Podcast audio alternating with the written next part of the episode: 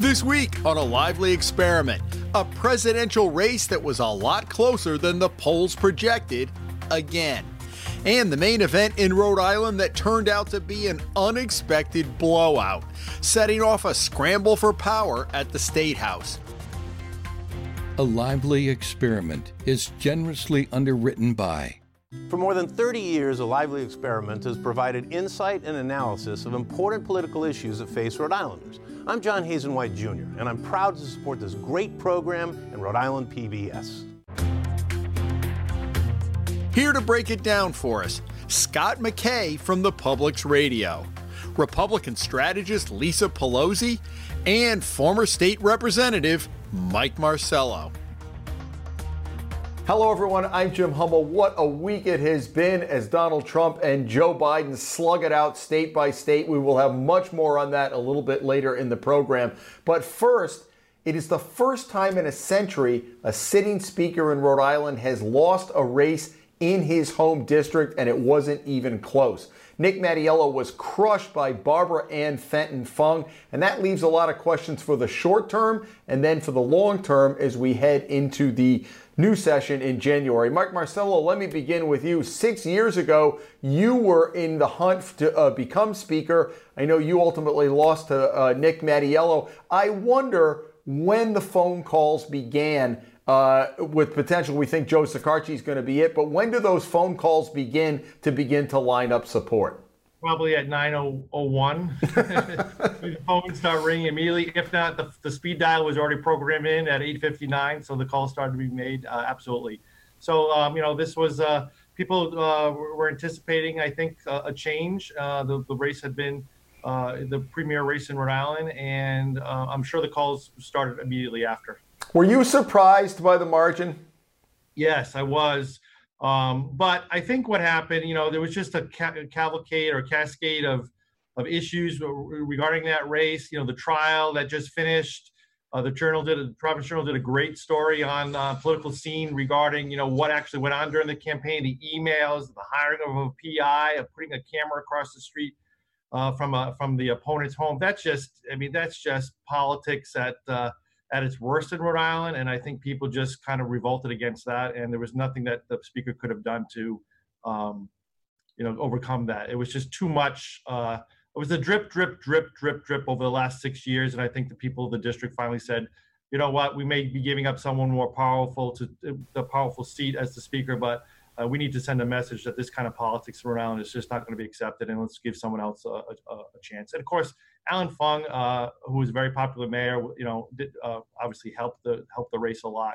Um, so I, you know, obviously it's a it was a fair win, and uh, it, it will be a sea change in Rhode Island, absolutely. Well, Lisa, it was beyond a blowout. I mean, it was an eighteen-point win. Were you surprised by that margin? Um, I was surprised at the the extent of what that she won. I wasn't surprised that she won. Um, but, you know, everything that Mike just said, you know, it, it was a death uh, by a thousand cuts. It started a number of years ago with the first Steve Frye's race in, in what uh, the speaker winning just by mail ballots. Then what we saw with the Jeff Britt, his work in the General Assembly, his lack of work in the General Assembly this year, not bringing um, the members back to deal with a number of very pressing issues. So I think everything built up to it. And absolutely putting her name with Fung on the end of it, and the mayor is still so popular. He was knocking on doors. They were out there every single day going door to door, uh, talking to people, and he was doing introductions. So I think he was a you know a significant factor in her winning this race. She was quoted as saying, "Fung times will continue." Uh, I don't, I'm going to have a lot of puns over the next uh, couple of years. Scott, give me the historical perspective on this. Well, you know, I think what my comrades here have said is correct. Speaker John Harwood used to say, because everything with him, as you know, was a hockey metaphor. He'd say, you only got so many hits in you. And Mattiello just kept taking the hits one after another. He seemed to frost everybody, the unions, uh, the Paw Sox fans. I mean, he just made so many enemies. And then this Britt trial came out with all this bizarre stuff. And frankly, you know, Barbara Ann really worked very, very hard. I will give her a lot of credit for being out there all the time with her husband, again, popular, outgoing mayor. And I think there was also an undercurrent of people being upset with the fact that the speaker basically shut down the assembly during the COVID nineteen virus pandemic that we've seen, and the state doesn't have a budget. Uh, there's been virtually no oversight of some of Governor Raimondo's ways of dealing with this, the lockdowns, the restrictions, and so forth. And I think people were also upset with that. So, Lisa, go ahead. I also think it's important to know that that's a Republican district. I used to represent the district, you know, next door to that. That's, you know, that leans Republican. Uh, so it, only, it was only a matter of time um, that, that, you know, district kind of went back to its roots. Again, you know, I used to represent the district next door to Nick Mattiello, and, you know, it's, it, you know, Weston Cranston is Republican. I had a, one, one district, one precinct of mine was Weston Cranston. And, and when the national, you know, with the Trump on the ticket, that, that drove out people. Plus, you know, we had a very uh, tough mayor's race in, in uh, in Cranston as well. So um, that drove the Republicans out, and I think that's what probably led to her eighteen-point margin as well. Yeah, once you get west of two ninety-five in Cranston, it gets pretty conservative. Yeah, and so, Lisa, I wonder, going forward, the, the main question is, you got this budget that's in a shambles right now, and when that's going to be decided. Plus, Nick Mattiello is, is the, the architect of the car tax. And so you wonder now, and he said, as long as I'm speaker, that's going to stay. You wonder whether that disappears in a sea of red ink. Well, you know, we've been waiting for Congress to act. I think the General Assembly just kept waiting and waiting, waiting and pushing it off, saying, you know, they're going to come through with another round of funding for the state. And we didn't see that happen. Plus, we were waiting to see that the first round of mon- money that we did get, would there be more flexibility with it? Could we use it for um, items to plug in the budget? And we haven't gotten that type of flexibility yet either. So, Uh, you know, there is a tough hoe to row right now. We don't have the champion of the car tax anymore. I didn't know how you could, you know, fill this budget without um, pushing back on the car tax. But with Nick Mattiello there, I thought, okay, he's adamant about it. So where else will the money come? So I think we'll start seeing people coming forward and saying, we need to slow out the phase out of the car tax. Hey, what? Go I, also, on, I also think it would be impossible for the this this rump, basically the rump General Assembly right now, to c- come in and pass a budget. They're going to have to wait till January. They, they, with the with, with the change in the speakership going on, there, there'll be no way to control that room. So they're going to wait till they get a, a, a solid speaker in there, uh, a new speaker. I, I, just, I just, the hope of the General Assembly coming back after the, uh, you know, at any time in between now and Christmas or January second is, is probably not going to happen. I think they look foolish, though. People have seen the private industry. We see town, city councils around the state meeting remotely and doing their work. And all of a sudden, you know, at the Smith Hill, the whole crowd said, oh, shut down. We can't go near it. We got to, it was all done for politics. And I think people know it. They right. just did not want to make any tough decisions before the election. I think Mattiello thought that would help him get reelected. And well, there's just a bet that he lost. Hey, so Mike, you know the players as well as anybody there. Let's assume it's going to be Joe Shekarchi. It looks like he's lining up the vote. We're taping this on a Thursday morning. They're caucusing tonight. Let's talk about what what it will look like uh, be, between a Speaker Mattiello and a potentially a, a Speaker Shekarchi. It goes a little bit to the left, but may, maybe not as much as some people are worried with this yeah. progressive flank coming in. So t- what is your view on that? I don't see Joe as an ideologue. I think he's a very practical person. He's a, a solution-oriented. He's very, you know, collaborative. Uh, he was a very, you know, popular majority leader. He was popular when I was there as just a member of the House, uh, you know, a worker. I think he was chair of labor when I was there for a bit. So Joe, you know, Joe doesn't really come with an ideological bent. I think he's, you know, very, you know, he does want to obviously improve the economy. He's very close to the building trade industries and, and whatnot. Very close to the governor, which will be a lot different. I mean, the Mattiello and the governor did not get along. There's no secret in that. Uh, Joe ran the governor's uh, campaign for treasurer, I believe. So there's a there's a there'll be more co- collaboration there, I think, which will be helpful. Um, I think from all perspectives, uh, what I'm hearing is that Chris Blazejewski uh, is the, will be the majority leader. Uh, a very bright young person, a Harvard-educated lawyer. He actually was my choice for majority leader when I my, my failed run for speaker. He does bring the you know the backing of the progressives with him, but he's also very practical. He knows, uh, you know, he knows that there's not a lot of money out there. The hard choices need to be made.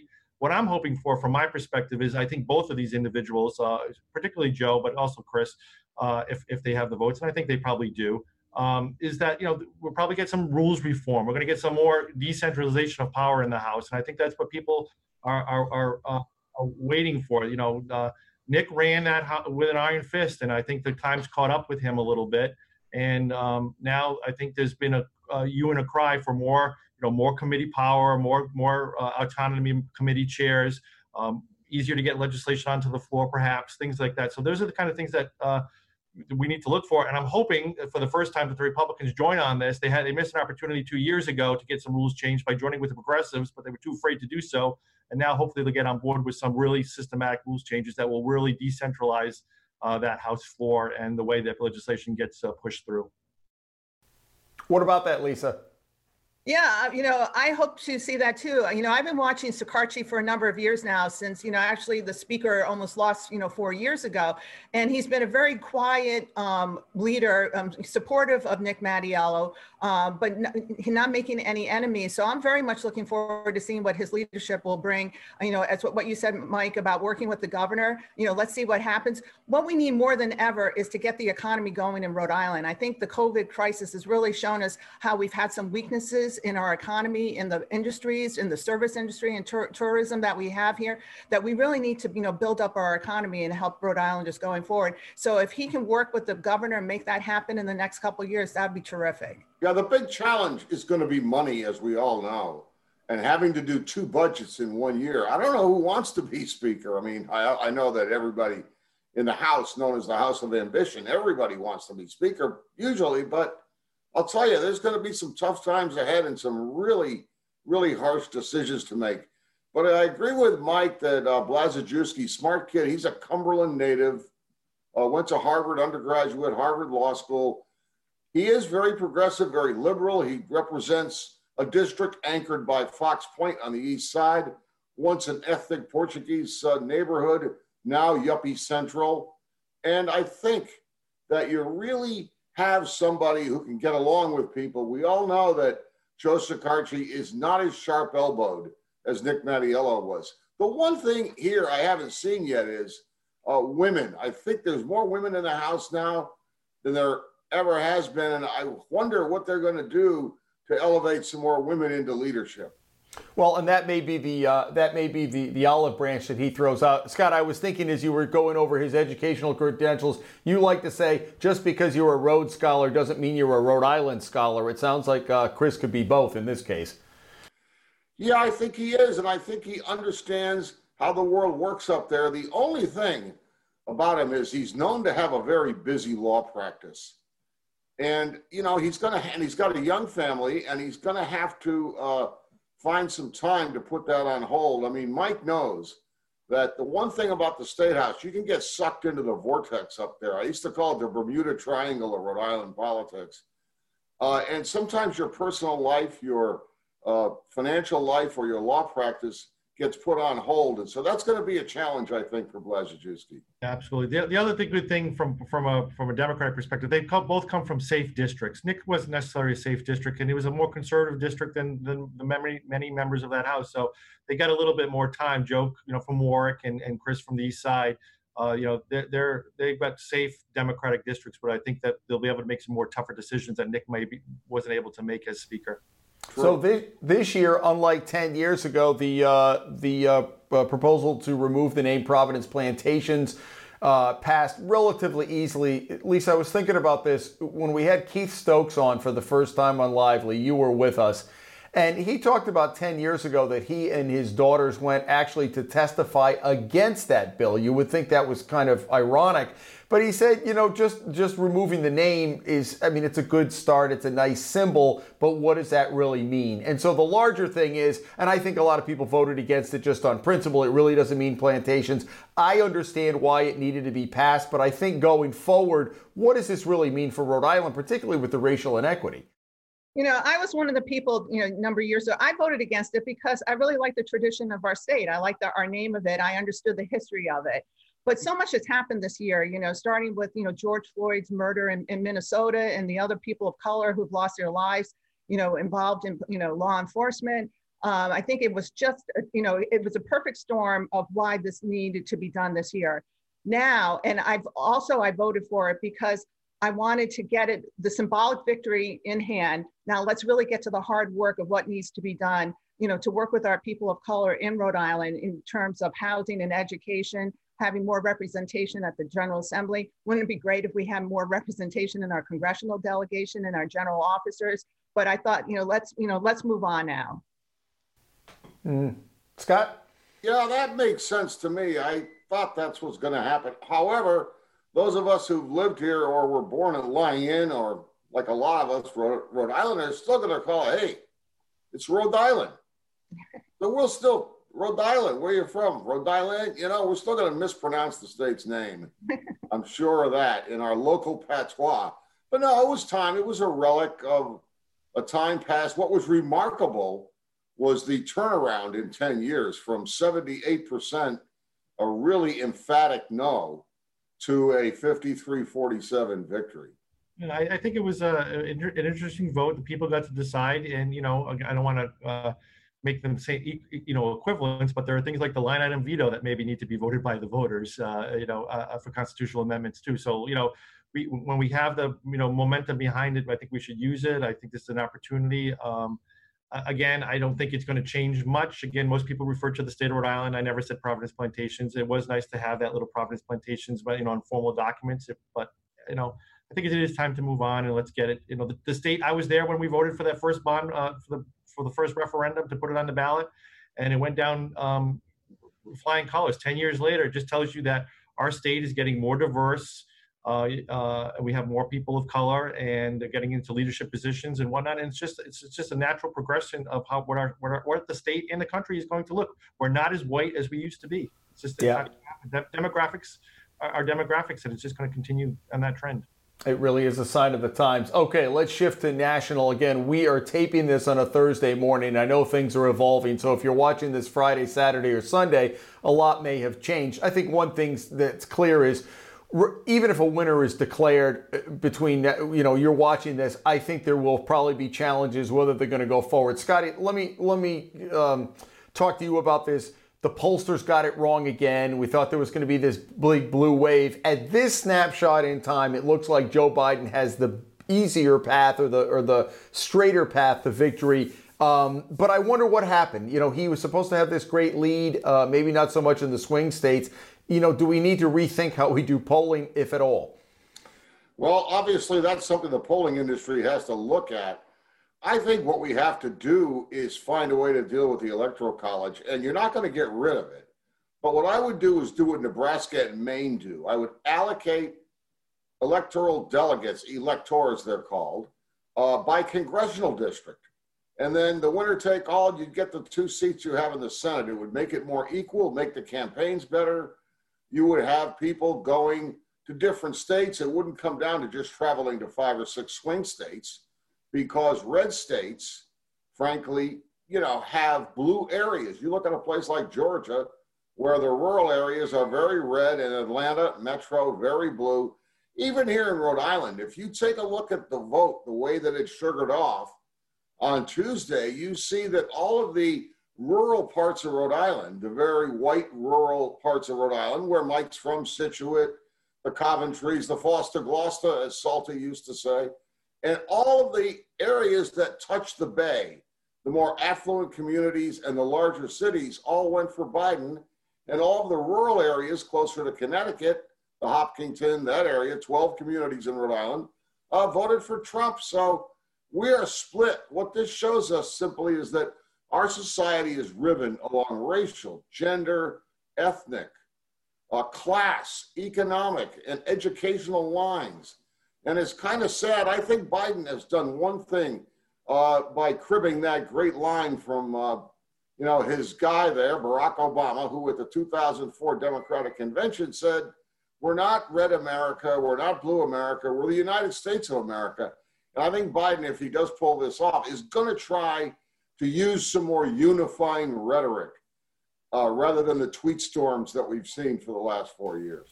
You know, I thought it was interesting. I watched his um, press conference or whatever he did, little statement, and he began, Lisa, yesterday already. He said, my fellow Americans. And it almost felt like he was in the Oval Office already. I know he was walking that line between not wanting to declare, but I wonder if Biden does get it, how the tone changes. Because a lot of people, as much as the Trump people like the chaos, I think a lot of people have been tired of the chaos from the White House. It's been a very exhausting four years. You know, we've been having, since the day after the election four years ago, there was a widespread um, revolt, not wanting even um, Donald Trump to be sworn in to be president. So for the past four years, there's been a lot of tension from back and forth, a lot of things that the president has caused himself, um, but a lot of people just, you know, waiting for the next time um, to come forward. And I know Joe Biden yesterday, you know, he reiterated, we don't have red states, we don't have blue states. When I'm president, we will be the United States. So I think that's been a very strong talking point for Joe, Joe Biden, a reason why a number of people um, voted for him, because they do believe that our country needs to be healed, and they wouldn't feel that way if Donald Trump had a num number four years. But going to your original, what you said about the um, the polling, you know, I saw the polls go leading up in the, in the battleground states, and I think the problem is the pollsters are not going where the Trump voters are, or the Trump voters are not willing to talk to pollsters, because here we go again of, of having not accuracy where we should have more accuracy with polling. So I think, you know, it has to be the surprise of the strong Trump voters that still exist, having to figure out where they are and how make sure you're polling them in the future. But there's something deeper here. Think about this. Since nineteen ninety-two, every presidential election, the only once have Republicans won with a majority of the popular vote. And polling is not all that inaccurate when it comes to the popular vote, which is what polls measure and what pollsters measure.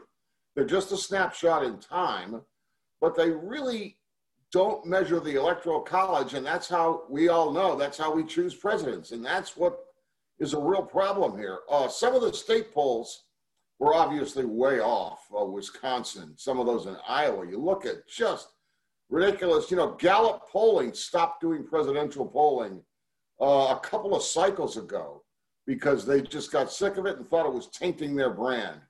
But no, Lisa's right. There's a problem in the waiting.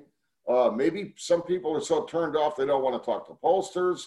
It's hard to call people uh, with different technologies. It's hard to get young people. There's no landlines anymore.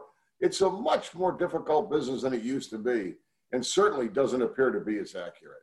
And I also think that Trump voters, by their very nature, uh, you know, are, are uh, not in favor of, you know, government type things, and they don't want to give their opinion, and they don't want to, you know, they want to keep it private and whatnot. I think there, you know, I think there was an exhaustion out there. I mean, even though they had, he had a core base of support, from my perspective, you know, he, he never really tried to grow that. He never tried to really grow that support. And I, but he did turn out more voters, more, you know, more people were more ardently for him. So it's, it's very, it's very interesting. Um, but, you know, who knows? I, I, Wisconsin was way off. They're ten percent with Biden going ahead, and down to twenty-five thousand votes. So, um, you know, at the end, the most important thing from my perspective is, no matter what the poll says, the most important poll is the election day poll. And let, let's just count all the votes. You know, you can't be in Pennsylvania trying to stop the vote, and, and Nevada saying, let's count more votes. It's just, you know, let's just let it, let's just play it out. Just play it out.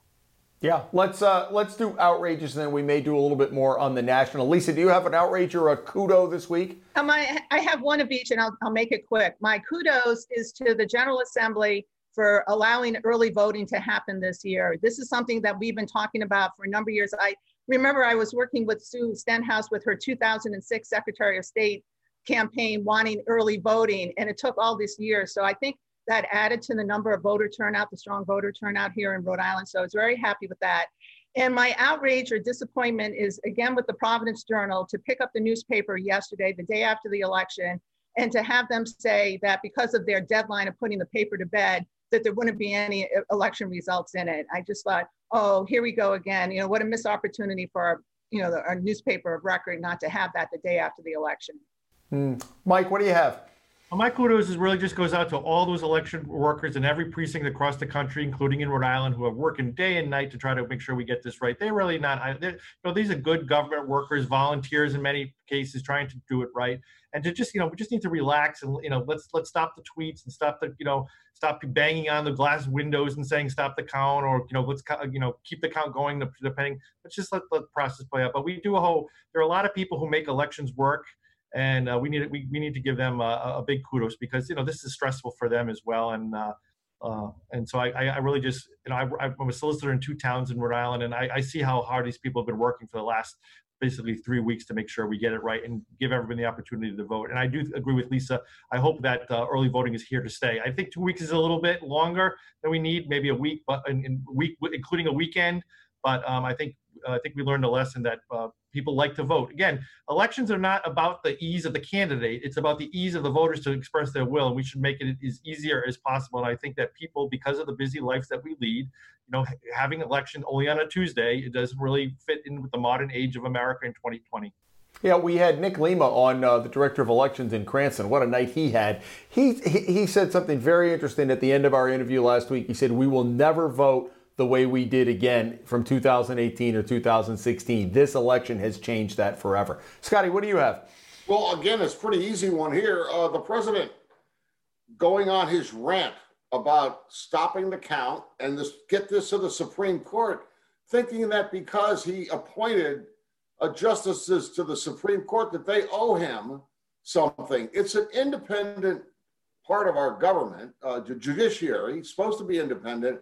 And I don't think John Roberts appreciated that at all, that the president's out there, you know, taking for granted that once he gets whatever beef he has about the election into the Supreme Court, that they're going to rubber stamp whatever he wants or that they should be expected to.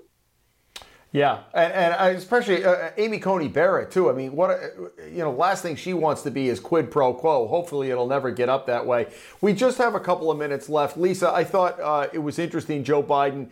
The other thing he said in his comments was, just because you're my opponent doesn't mean you're my enemy. And I think there's a lot of repair that has to be done. Again, if Joe Biden wins, we think that's going to be the path. But I wonder what you see to be able to reach across the aisle, because right now we only have about a minute left. It it looks like the Senate is probably going to stay Republican. So that, there, you know, what work is going to get done in the next two years? Yeah, I mean, you know, he spent all those years in the Senate, so he knows so many of the you know the you know the senators from his time, and never mind you know his time as um, vice president. So excuse me. So I do expect him to be able to reach out And, and work and put his hand out and actually get something done. I do hope the Senate does stay Republican just so we have some balance, but I do see him being able to work with them. All right, folks, that is all the time we have today. And listen, if you don't catch Lively on Friday or on Sunday at noon, those are our regular times. There are any number of ways you can get us. You can now go to our station website, R I P B S slash lively. We have all of the uh, episodes that we put on. We put up an extra bonus edition occasionally if we have more to talk about. You can catch us on social media, Facebook and Twitter, and you can catch us on your favorite podcast. So take us with you, as I like to say, put Lively in your, uh, in your pocket as you go. Lisa and Scott and Mike, thank you. Maybe we'll have a president by this time next week, but thank you. Uh, we appreciate your joining us. And folks, we Uh, we appreciate you being along for the ride. Come back here next week as A Lively Experiment continues.